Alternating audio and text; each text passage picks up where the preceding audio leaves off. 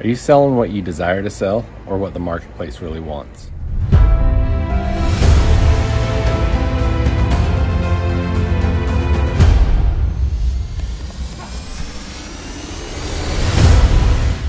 Hey, welcome back. Jeff Hagee, Daily Success Strategies. Thanks for being with me today.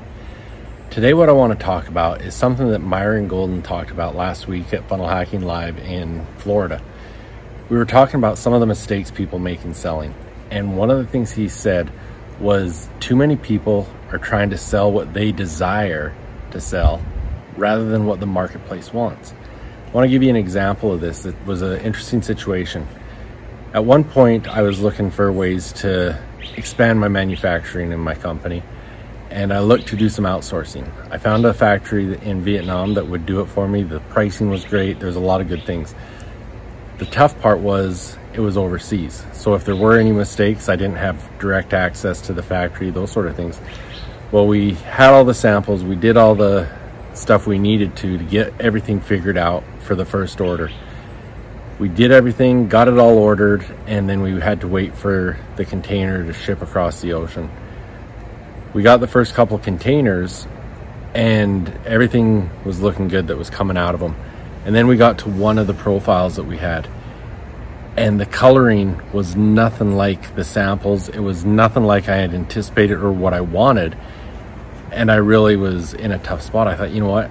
This is not what I like. It's to me it was ugly and I don't have a recourse. I can't just say send it back to the factory. It's across the ocean.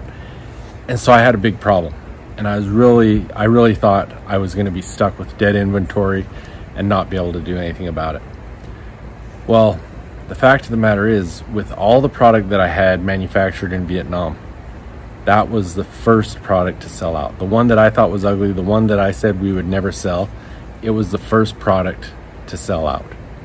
And the lesson learned from that is you've got to sell what your customers want, not what you think is nice, not what you think is a good product.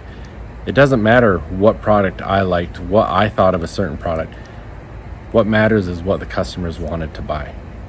And so today I'm just talking business. I'm not talking sports or anything. If you are in business, are you focused on the things that you want to sell? Are you focused on the things that you like?